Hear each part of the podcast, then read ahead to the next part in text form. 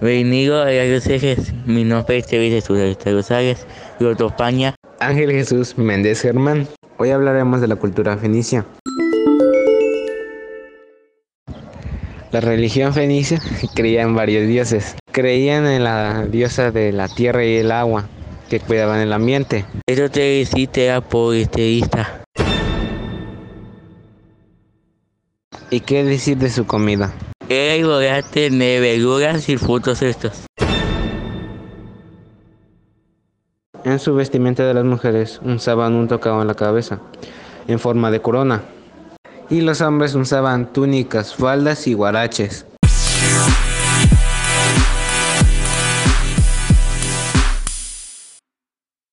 Lo despedimos, Radio Escucha. Yo soy Jesús Méndez Germán. Y yo te de Rosales y a la próxima.